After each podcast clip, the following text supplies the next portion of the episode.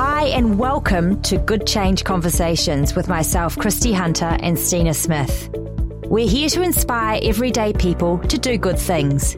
Good changes come in all shapes and sizes in the form of products, mindsets, routines, and more. Each episode, we're going to introduce you to small changes that will help you and the environment. We hope you take away at least one of these and change for the better. In the wise words of Elvis Presley, clean up your own backyard first, and then the world's. Focus on the small changes. Don't try to do everything perfectly, just little bits, one step at a time.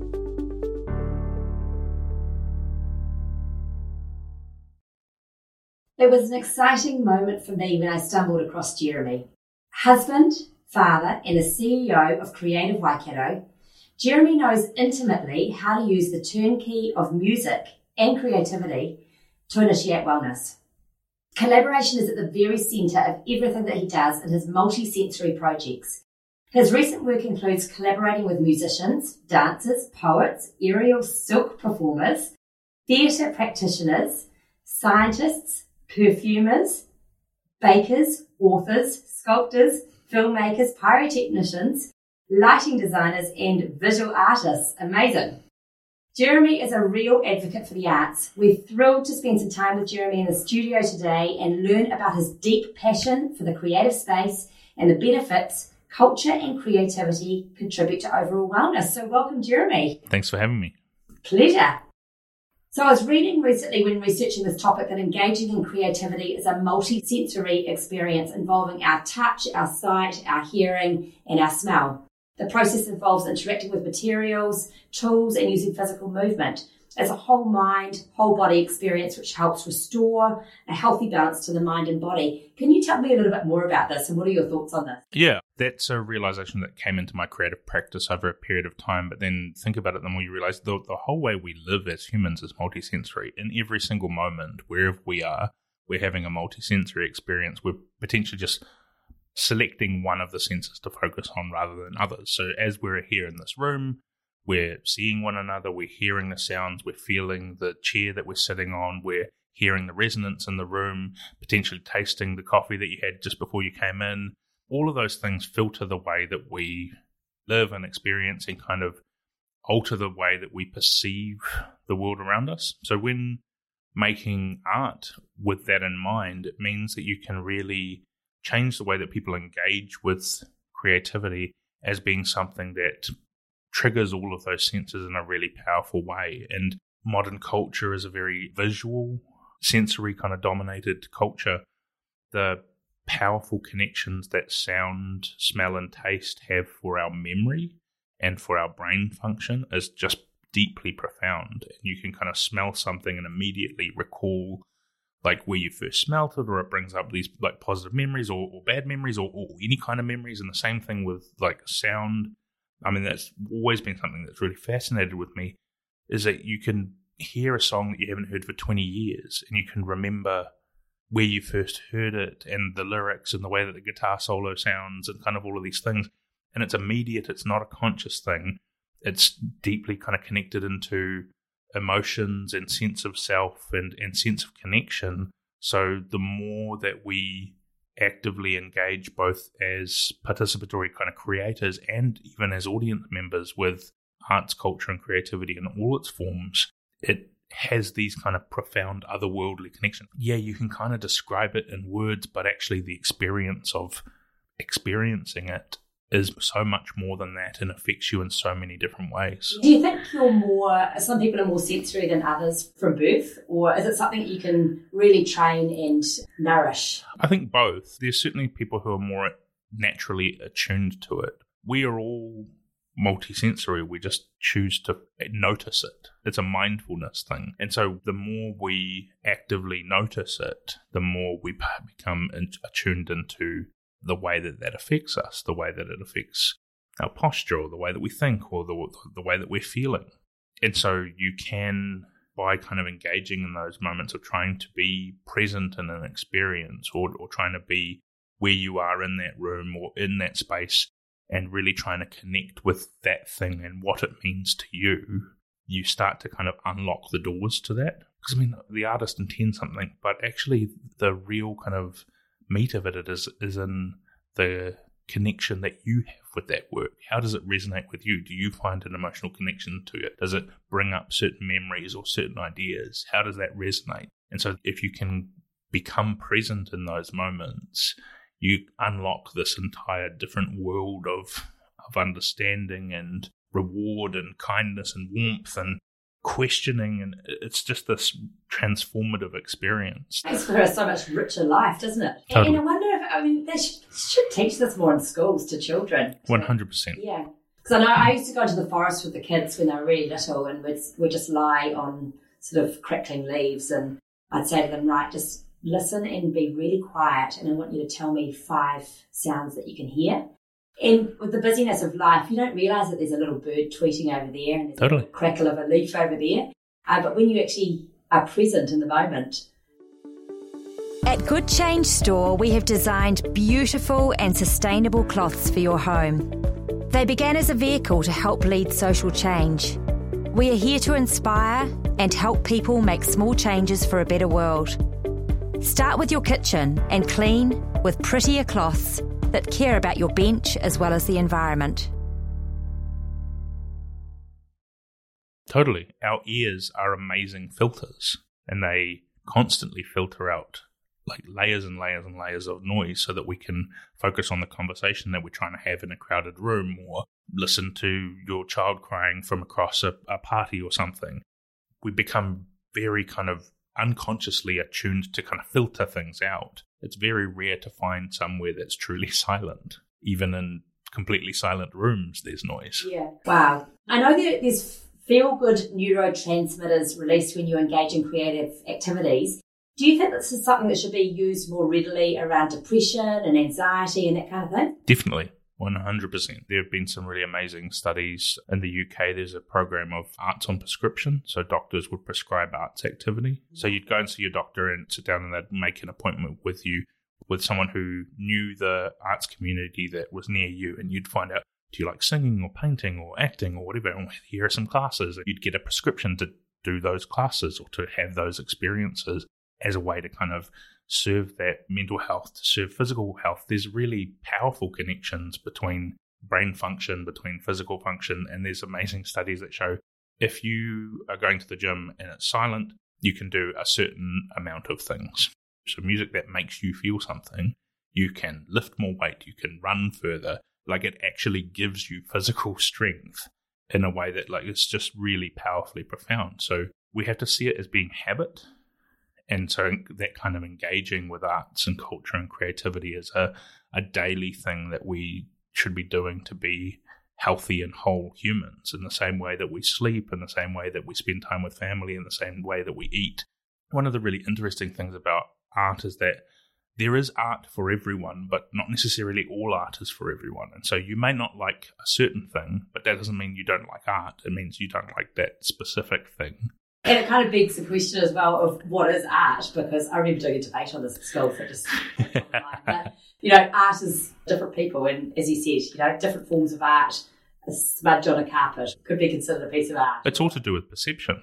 We typically use the phrase arts, culture, and creativity as a kind of more all encompassing thing.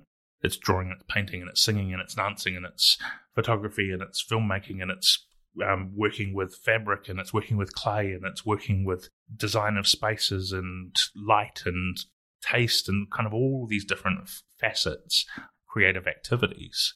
They can be works of art and they can be utilitarian and they can be somewhere on a continuum between those things. And all of that is valuable. Do you think creativity makes you feel more present? I know we touched on this um, a little bit earlier. I feel like there's a calmer, more mindful um, when I'm doing something creative. We can focus on the present moment, not the past, not the future, and can disengage from any sort of worrying thoughts. What, what are your thoughts on this? Yeah, I think so.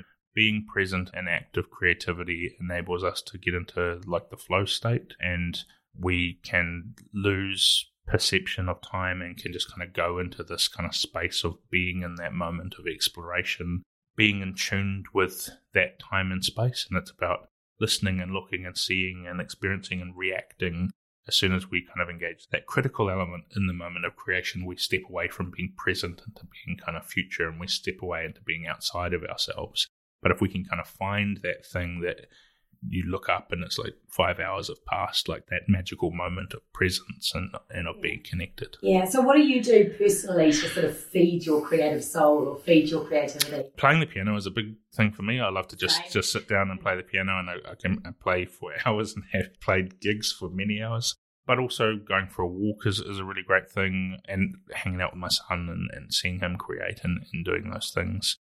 But I think also for me, fortunate enough to have this thing where my work as an artist and a creative professional is also this thing that serves my kind of well-being. And don't get me wrong there's elements of it that are work and that are exhausting but when you can get into those spaces that moment of creation that's the other part of the joy of collaboration for me is that it's a shared experience then as well and i can feed off the generosity and creativity of other people and it becomes a flowing conversation. Amazing. What, what an absolute privilege for you to Absolute- be doing something that's work, but it's your absolute passion, what you absolutely love. Mm, it's amazing Because there's so many people out there that go to work each day and they don't actually like doing what they do. But uh, yeah, there's a lot of life's short. Yeah, and I mean, we all get stuck in doing things that we don't want to do, and we get. But I also get those moments that I can really relish in. Good Change Eco Cloths are fully compostable in your home garden after six to nine months of use. They are lint and streak free, have the absorbency of 15 paper towels, and most importantly, don't smell. Available from your local supermarket or online at www.goodchangestore.com. Help support good changes in New Zealand homes with Good Change Eco Cloths. So we mentioned in the introduction around you collaborating with all these different types of people, one of them being a baker. Mhm. Can you just tell me about that? Because I'm just personally fascinated and So I was the composer in residence at Otago University. I was the Mozart Fellow there for a couple of years. And my family moved to Dunedin, and we we were down there. And one of our first experiences, we went to the Otago Museum, and they have a tropical rainforest in there, which just seems really kind of weird. In Dunedin, it's cold and stuff. You walk in, and it's this super warm, humid room. A butterfly sanctuary, and you kind of walk around, and they flutter around you. And I was just really kind of struck by this space, and really wanted to make some kind of creative experience that existed in that room and was looking around and found that they had a water an indoor waterfall in there but uh, they also had these speakers kind of hidden in amongst the foliage kind of playing this like jungle ambience this piece of music based on a text by a friend of mine and I talked to the museum and they were really interested in kind of doing this thing so we had live performance in there and so then the more I was thinking about it, I was like, okay, I've got dancers, so I've got a uh, visual focus, I've got musicians in there, so I've got sound. The touch is there's no seated audience, so you walked around the, you explored the performance area, you explored the rainforest, and so you'd be moving around the space. It's really humid, so that you feel be that you're in that room. So that kind of element of touch is covered. The room had a really particular smell from the smell of the plants, plus also the kind of the water and humidity, and also they feed the butterflies a lot of sweet fruit. Fruit, so it's this kind of weird, kind of sweet, watery, jungly, humidy smell. So when I realized that, I was like, oh well, I've got everything apart from taste. So how do I do that? And a guy who had a, a truck at the farmers market, it was called the Tartan, and he made like just amazing sweets and stuff. We'd been going every week. I went up to him and said, Hey, I've got this idea. I've got this piece of music. It's about 15 minutes and it's kind of in three sections. And so I want to have a taste element to this thing. So there's three sections. They're each aligned with a different color. I want, I want to give you the music. And if you feel like it, would you like to make macarons that taste like what you think this sounds like? He's sort of a bit confused at first and, and then enthusiastic. And we went through this process and, and developed these different flavors and did some experiments and stuff. And so by the end of it, we had gone to the show. You'd given this little handmade box and you'd open it up and there'd be three macarons and a little card that said, when the lights turn the color of the macaron, eat that one. And so you'd be going through the thing and the lights would turn green. It was linked to kind of interpretations of those colors, interpretations of what the kind of content of the piece was, but also looking at some scientific research that looks that the types of sounds that you have alter the way things taste. So low frequency th- sounds can make things taste more bitter, and high frequency sounds can make things taste sweeter. And so you could kind of, through the course of the music, change the nature of the taste experience by utilizing more or less of those different frequencies. So that was one example. It's actually reminding me of um, you might have come across her, uh, Lady Nicola over in Okere Falls, who paints food. No. So she sees a direct correlation between the way. So she deconstructs the food and then just does these amazing abstract painting. Oh, that's awesome. So they say creativity helps you to become more self-aware and connect to the bigger picture around us. Would you agree with that? Yeah, definitely. It enables us to ask different questions, and I think it enables us to imagine possibilities, and it enables us to to understand ourselves and our connections to others. And I think ultimately it all comes down to story. All forms of creativity are different forms of telling stories, whether they're through painting or music or dance or theatre or poetry. And stories are how we understand our world. Stories are the way that we'd make sense of the seasons, the way we'd make sense of scientific phenomena, the way we'd make sense of the way we'd move through time. We're told those things through stories before we had any other understanding. So to tell stories is an inherently human thing, which to me suggests that humans are inherently creative. Some of us have forgotten how to do it. Good Change Bamboo Reusable Towels. The perfect alternative to a single use paper towel or the blue synthetic rolls that stay on the planet forever. Use, wash, and reuse up to 85 times, then compost them in your home and send them back to nature. Available from your local supermarket or online at www.goodchangestore.com. Help support good changes in New Zealand homes with Good Change bamboo towels. So, when did you personally connect the dots between creativity and wellness?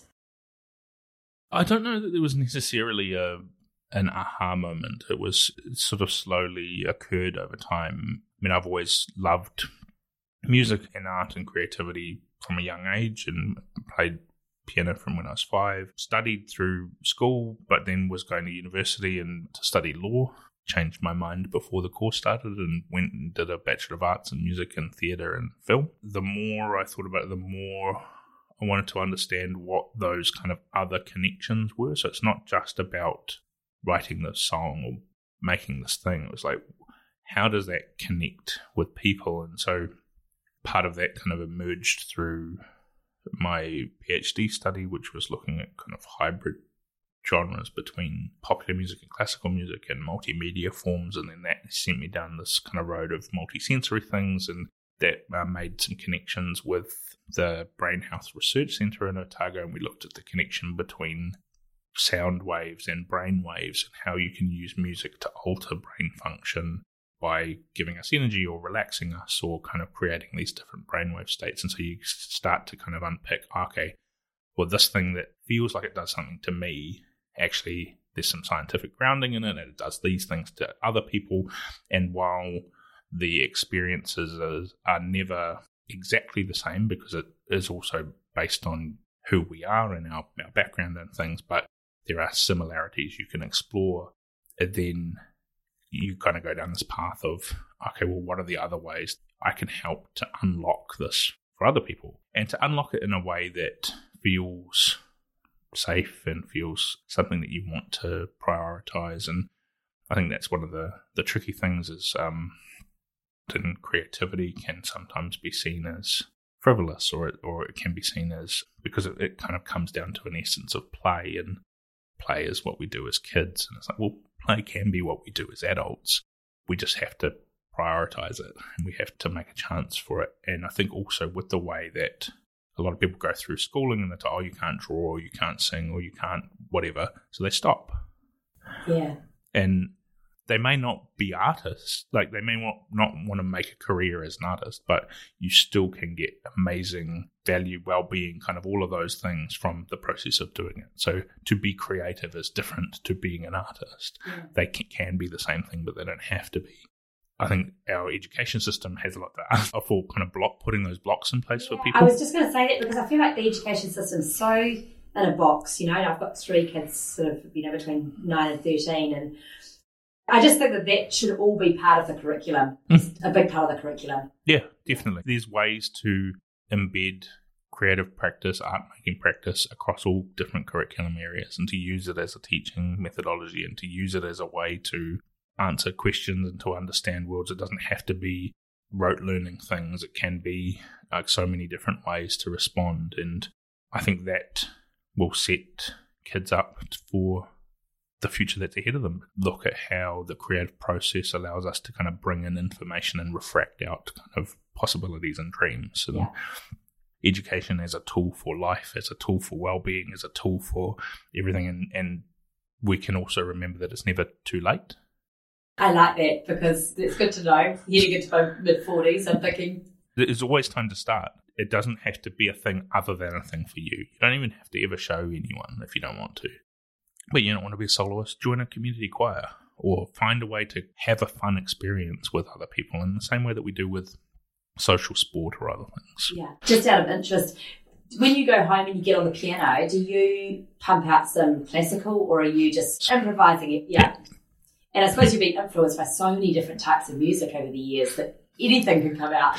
That's the thing is that it's actually I try not to think about what it is. I just play and trust that my fingers somewhere and try to listen to what's happening and think, oh, that was interesting. And oh, what if I did this? And just see what happens. I mean, there's times where I'm sitting down and I'm writing a piece of music and that's actively kind of doing things. But when I'm just playing the piano for the sake of playing the piano, it's not for any purpose other than to do that. Yeah. And were your parents musical? Uh, my mum was a piano um, teacher. My dad, not so much, but he always he was always super encouraging because I think he felt like he didn't have that. All different forms of creativity and, and kind of going on the path that I've been on, and it's it's amazing. Yeah. So if you were going to sort of take or give three takeaways for what our audience today could take away to to really sort of nourish their creativity, just like daily tasks that they could do, what where would they start? Hmm. That's a really great question. Make a commitment to find the find your art so that's a journey, and that's something that you could do every day. You can explore a, a new piece of music or a new piece of art or a new video, something short, but try something new every day. Also, make time for play.